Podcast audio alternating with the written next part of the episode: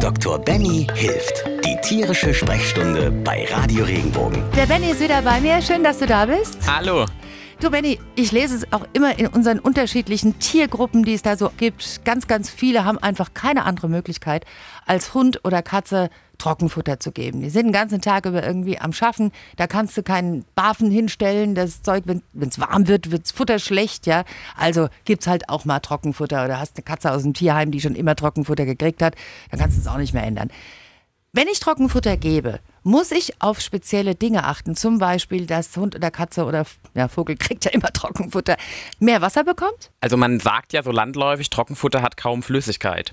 Das stimmt auch im Vergleich zu Nassfutter und anderen Futtersorten ist da vielleicht 30 Prozent Flüssigkeit beinhaltet. Jetzt muss man sich überlegen, das ist ja wirklich, sagen wir mal, ein Kilo Feuchtfutter, hochkompressiert, ergeben 100 Gramm Trockenfutter. Okay. Das heißt, es ist vollgepackte Energie. Definitiv ist es so, dass man bei warmem Wetter auch darauf achten muss, dass auch wirklich genügend Flüssigkeit vorhanden ist, wenn man dem Tier nur Trockenfutter füttert. Wie ist es denn mit dem Trockenfutter? Sollte ich dann auf die Qualität achten?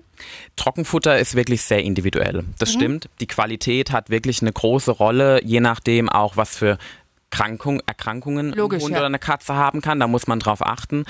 Ich beratschlag da meistens die Besitzer dahingehend, weil man nicht per se sagen kann, Trockenfutter von Aldi ist schlecht, Trockenfutter Mhm. von Edeka ist gut, Wolfsblut ist das Beste. Jedes Tier ist sehr individuell. Und ich Ja. sage immer dazu, mal kurz mit dem Tierarzt drüber sprechen. Ja.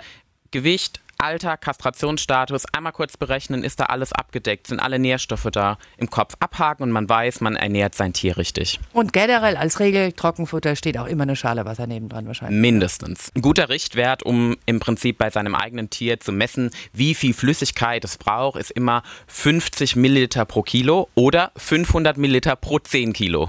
Okay, das habe ich noch nie gehört. Perfekt, vielen Dank. Wenn dir der Podcast gefallen hat, bewerte ihn bitte auf iTunes und schreib vielleicht einen Kommentar. Das hilft uns sichtbarer zu sein und den Podcast bekannter zu machen. Dankeschön.